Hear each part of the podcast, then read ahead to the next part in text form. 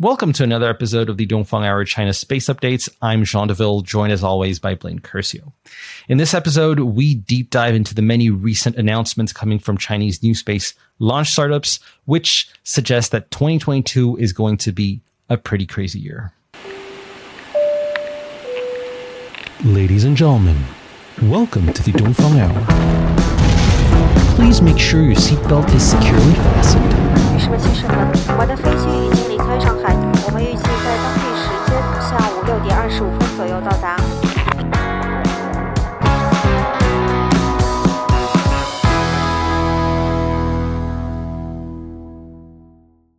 The past couple of weeks were unprecedented for Chinese new space. There were all of the updates that were linked to smallsat manufacturing, which we covered in last week's episode. And this week, it seems like it's the turn of Chinese new space launch startups. The star of the show was Galactic Energy, a launch company who raised 1.27 billion RMB or roughly 200 million US dollars in a new B, B plus round of funding. Now let's put 200 million US dollars into some perspective here. 200 million US dollars, that is the second largest round of funding in the history of Chinese new space after the round of CGSTL in 2020. And it is the largest round ever in China for a commercial launch startup. I think slightly exceeding the 170 to 180 ish million US dollars that were raised respectively by iSpace and Landspace last year. Now, to put this round of funding into a little perspective here, the focus of the Chinese commercial launch sector right now is really it's a race to launch a liquid fueled reusable medium lift rocket, which should be the type of rocket to capture most of China's constellation deployment launches in the future. And there are many contenders, I believe at least 20 ish launch companies all aiming at this objective with maybe a couple, only a handful that are close to the finish line. And you have the usual suspects, Landspace, iSpace, Galactic Energy, and maybe a handful others like Deep Blue Aerospace or maybe Space Pioneer. Now, as Galactic Energy is the star of the show this week, let's really quickly recap what they are trying to do. So, Galactic Energy has a solid fueled small lift rocket called the Ceres 1, which was launched twice in the past, and they plan to ramp up the launch cadence to five times in the coming 12 months. The liquid fueled rocket by Galactic Energy is called the Pallas 1. It's Kerolox fueled rocket and it puts five tons into orbit and also it is reusable. They also have a heavier version called the Pallas 1A, which adopts a sort of a Falcon heavy architecture and which puts 14 tons into low Earth orbit. The maiden launch of the Pallas 1 is expected in 2023. Now, the fellow competing launch companies of Galactic Energy, namely iSpace and Landspace, are preparing rockets with similar value propositions. You have notably the ZQ2, 2A, and 2B coming from Landspace that puts respectively 6, 17, and 32 tons into LEO. And you have iSpace with their Hyperbola 2, 3, 3A, and 3B, which put 2, 9, 13, and 32 tons into low Earth orbit. These, of course, are figures when considering the rocket as an expendable rocket. Obviously, when it's reusable, the amount of payload goes down. Now, another good question is what is Galactic Energy planning to do with all of this money that they've just raised? Naturally, this money will go to fund the research and development of their Pallas 1 reusable liquid fueled medium lift rocket. But it's also interesting to note that the press release put emphasis on developing the launch infrastructure for this rocket, which is naturally, you know, launch infrastructure is the cornerstone for any um, launch service provider.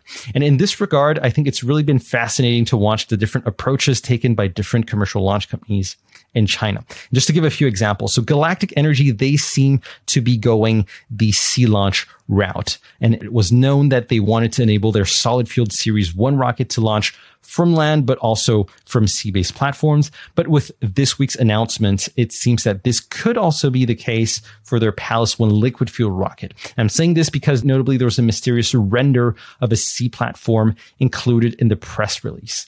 Now, of course, this remains a lot of speculation for just one render, but it would fit nicely with the fact that China's main sea-based launch site in Haiyang in Shandong province mentioned that they are developing their launch activity, their launch site to enable sea-based liquid fueled launches. So that does seem to fit quite nicely.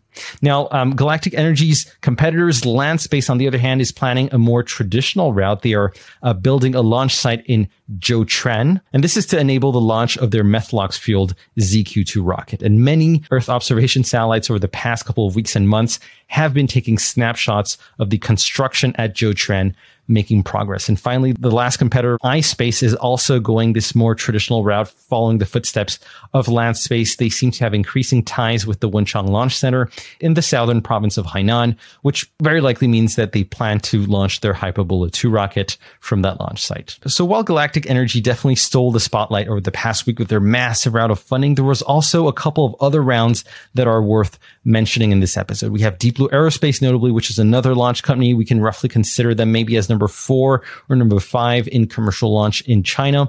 They raised nearly 200 million RMB or roughly 30 million US dollars in an A round of funding. And that was on January the 18th. And this money will go to fund the Nebula 1 liquid fueled rocket. We also had Orion Space, a more recent commercial launch company that raised 300 million RMB or roughly 40, I think, or 45 million US dollars on January the 26th. And this new inflow of cash will be used to develop their Gravity 1 rocket as well as their heavier thrust liquid fueled engines for Orion Space's future rockets. And final point on Orion Space while this is not directly linked to rounds of funding, they signed a strategic cooperation agreement with an engine manufacturer called Aerospace Propulsion, meaning that Orion Space could, you know, could likely source their engines from this engine manufacturer. And this would make a lot of sense because Orion Space is a latecomer to commercial launch in China. They were founded in June 2020 only. And so it makes sense as a latecomer to try and make up for that uh, by buying off the shelf engines if those are available. So um, we still have to wait to see if that is actually going to be the case. But this agreement seems to suggest this path. And finally, this strategy also uh, resembles a little bit another latecomer Rocket Pi, who in June 2020 also signed a similar agreement with another engine manufacturer, this time Zhou Jian, to purchase their Methalox fueled rocket engines. So a lot of things going on this week in the Chinese commercial launch sector. There are actually a couple of updates that we did not mention here because it would make the video too long. So do check out our newsletter at newsletter.dongfanghour.com to know more. And, you know, without any further ado, Blaine, what are your thoughts on this absolutely crazy week in commercial launch? Yeah, some crazy um, and just a short reminder before getting into my part here, um, if you're interested in more insights on Galactic Energy and Landspace, two of the leading companies that Jean just discussed, we do have a couple of uh, deep dive interviews with those two companies back in the archive. So do take a look. Um, so now just a couple of points to put this funding into context. So um, as Jean mentioned, this has been a crazy year so far for Chinese launch funding, and, and really it's been a crazy seven or eight years for, for Chinese commercial launch funding. And I have a database that maintains all of the different funding rounds. And if we look at you know the last eight years or so since 2014, total Chinese commercial launch funding is between like 13 and 16 billion RMB, so like between two and 2.5 billion US dollars. And obviously, this is a, a huge amount of money. It, it's the second largest commercial launch ecosystem in the world in terms of of funding. Um, but if we compare it to the leading, primarily U.S. Uh, but say Western launch companies, it's still a a, a, relatively, it's not a huge amount. So um, the couple of numbers that would stand out would be that in 2021 alone, SpaceX raised about 1.5 billion US dollars.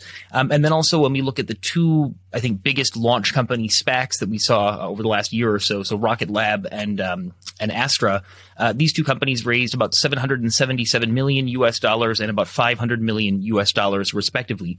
And so if we total up those three, I mean, that exceeds already just about the total funding for Chinese commercial launch companies ever over the last eight years. So again, about two, 2.5 billion. And so this is not to take away from the incredible couple of months and indeed, you know, handful of years that it's been, but really to say that if we expect to see a Chinese launch industry at the sort of level of, of the US or of the you know leading Western companies, um, we should probably expect to see more money. This is probably not the, the plateau necessarily, but we may continue to see bigger funding rounds. So there's a lot going on with orbital launch companies, but there is also an increasing amount going on with companies that are doing suborbital launch. And these launch vehicles are being developed uh, in order to, you know, conduct technology verification tests for industries such as space or military or material sciences uh, or otherwise just academic research. And so up to this point, there are at least three companies that are known to be developing suborbital launch vehicles. So notably OneSpace, Space Trek, and Space Transportation. And so of these three companies, you can really divide them into two buckets. So you have OneSpace and Space Trek that have a fairly similar profile, which is to say they are both developing solid fueled single stage suborbital rockets. So notably the OSX for OneSpace and the Tiansuo 1 for Space Trek. And both are also at the same time developing orbital rockets. So notably the Linglong liquid fueled rocket for one space and the Xingtu 1 solid fueled rocket and two unnamed liquid fueled rockets uh, for Space Trek. And then the other sort of bucket of different suborbital launch companies would be space transportation.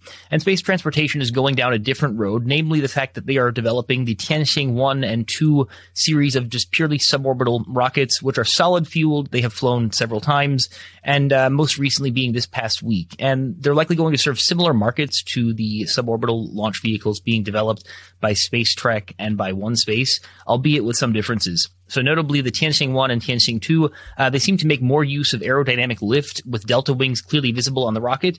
And more notably, I think it seems like space transportation is just a more successful company, both at selling its launch services up to this point, but also at just doing it, its, its launches and just in, in a lot of the things they do. And I think from this perspective, space transportation really is, is one of these companies to watch. So just to give a couple of examples of what they've been up to, um, their most recent launch of the Tianxing 1 and 2, this was the 10th launch that they have conducted of the Tianxing series uh, suborbital launch vehicle. And up to this point, they've also found some very kind of blue chip interesting customers. So a couple of notable ones would include the Combustion and Propulsion Laboratory of Tsinghua University which seems to have tested a scramjet prototype on a two-stage Tianxing a couple of days ago. Um, and then the other notable customer was uh, Xiamen University that tested a Wave Rider type hypersonic payload design on a launch in 2019. And just one last point, I think, that makes space transportation kind of the odd man out in this Chinese uh, commercial launch ecosystem. So rather than pursuing orbital launch with a liquid fueled VTVL rocket, they prefer to go kind of more of a space plane route uh, and target markets such as suborbital space tourism as well as point to point intercontinental Earth transportation. And recently, Space Transportation published a three stage roadmap, uh, which puts dates on their plans. So 2019 to 2023 being dedicated to suborbital rockets for primarily test flights. So similar to the two university tests that I mentioned earlier. Uh, then 2023 to 2025 being a suborbital space tourism space plane uh, period, with a prototype being launched in 2023 and with a first human carrying launch in 2025. And so again, that's just about uh, what four-ish years away. And then 2025 to 2030, uh, we have hypersonic space plane, which will enable intercontinental travel. And from renders shown by the company, uh, the space plane should be a two-stage rocket launching vertically um, with a lift-generating second stage. And despite the space plane shape of the second stage, uh, which is going to be carrying the passengers, uh, it would actually perform a vertical landing. And so definitely a pretty interesting and, and definitely unique uh, launch vehicle um, among the, uh, the, Chinese commercial launch companies. And a first flight for this vehicle is being planned for 2028 with an entry into service in 2030. So uh, a fascinating project for sure if they can pull it off. And, and I do think up to this point, space transportation has more or less pulled off what they've said they're going to do. So a company to watch. And digressing and taking it all the way back to suborbital launch, it definitely seems like there's an increasing niche in China for these kind of vehicles and these kind of services. And while up to this point, we've seen space transportation really capture the lion's share of the market with 10 launches for its Tianxing compared to three and one for OneSpace and Space Trek, uh, respectively. Uh, we did see Space Trek raise a few tens of millions of RMB of funding in around just earlier this week. So they certainly should not be written off just yet. And, you know, One Space, I mean, they, have been around for quite a long time. They're a survivor, if, if nothing else. Um, so again, space transportation probably in the lead, but a couple of other contenders here. And I'd like to note that um, Space Trek, it's, it's interesting, you know, th- their round of funding last week, uh, they had mentioned that it's going to go towards their liquid fueled rocket engines as well as their Changfeng series of cruise missiles. And I think this brings us to our fun fact of the day and also to the conclusion of this episode. Um, just the fact that Space Trek seems to be very open open with the fact that they are developing these Changfeng cruise missiles that are very you know, military use uh, products, and then also they're kind of more commercial uh, suborbital launch vehicles. So rather than, or, you know, rather unlike uh, some of the other companies in the Chinese commercial space sector, which may be doing military civil fusion related activities and just doing it in a rather covert way, um, it's interesting to see that Space Trek is very open about the fact that they are developing the Changfeng series of uh, missiles in general. So, um, on that happy note, uh, Jean, anything else from uh, from your side this week? So, nothing more on my side on the different launch updates that we uh, mentioned that we described earlier. I just want to add that Again, there are updates that we did not mention in this episode, linked to LinkSpace, to Spacetime, to other rocket companies. So do check out our newsletter if you're interested in that. It's really been a pretty crazy week. For sure. And just a couple of last points to round out the episode. A quick shout out to our good friends at Go Taikonauts and Spacewatch.global. And a special thanks to Xiang, Xiangnan Li, uh, who bought us some coffees this week over at buymeacoffee.com slash Dongfang Hour. So thank you very much uh, to Xiangnan Li. And if you've liked this episode, do feel free to go buy us some coffees over at the aforementioned buymeacoffee.com slash Dongfang Hour. Also, to Jean's earlier point, there are a number of additional news updates this week. It has been a crazy month of January, let me tell you. And um, I think that's about all for this week. And also, just want to add Happy Chinese New Year if you have any Chinese listeners. And uh, we'll see you next week's episode. For sure. May the year of the tiger bring much uh, prosperity and, uh, you know, open borders, hopefully. But that's maybe being a bit too optimistic. We'll see. Thank you very much for watching, and uh, see you next week.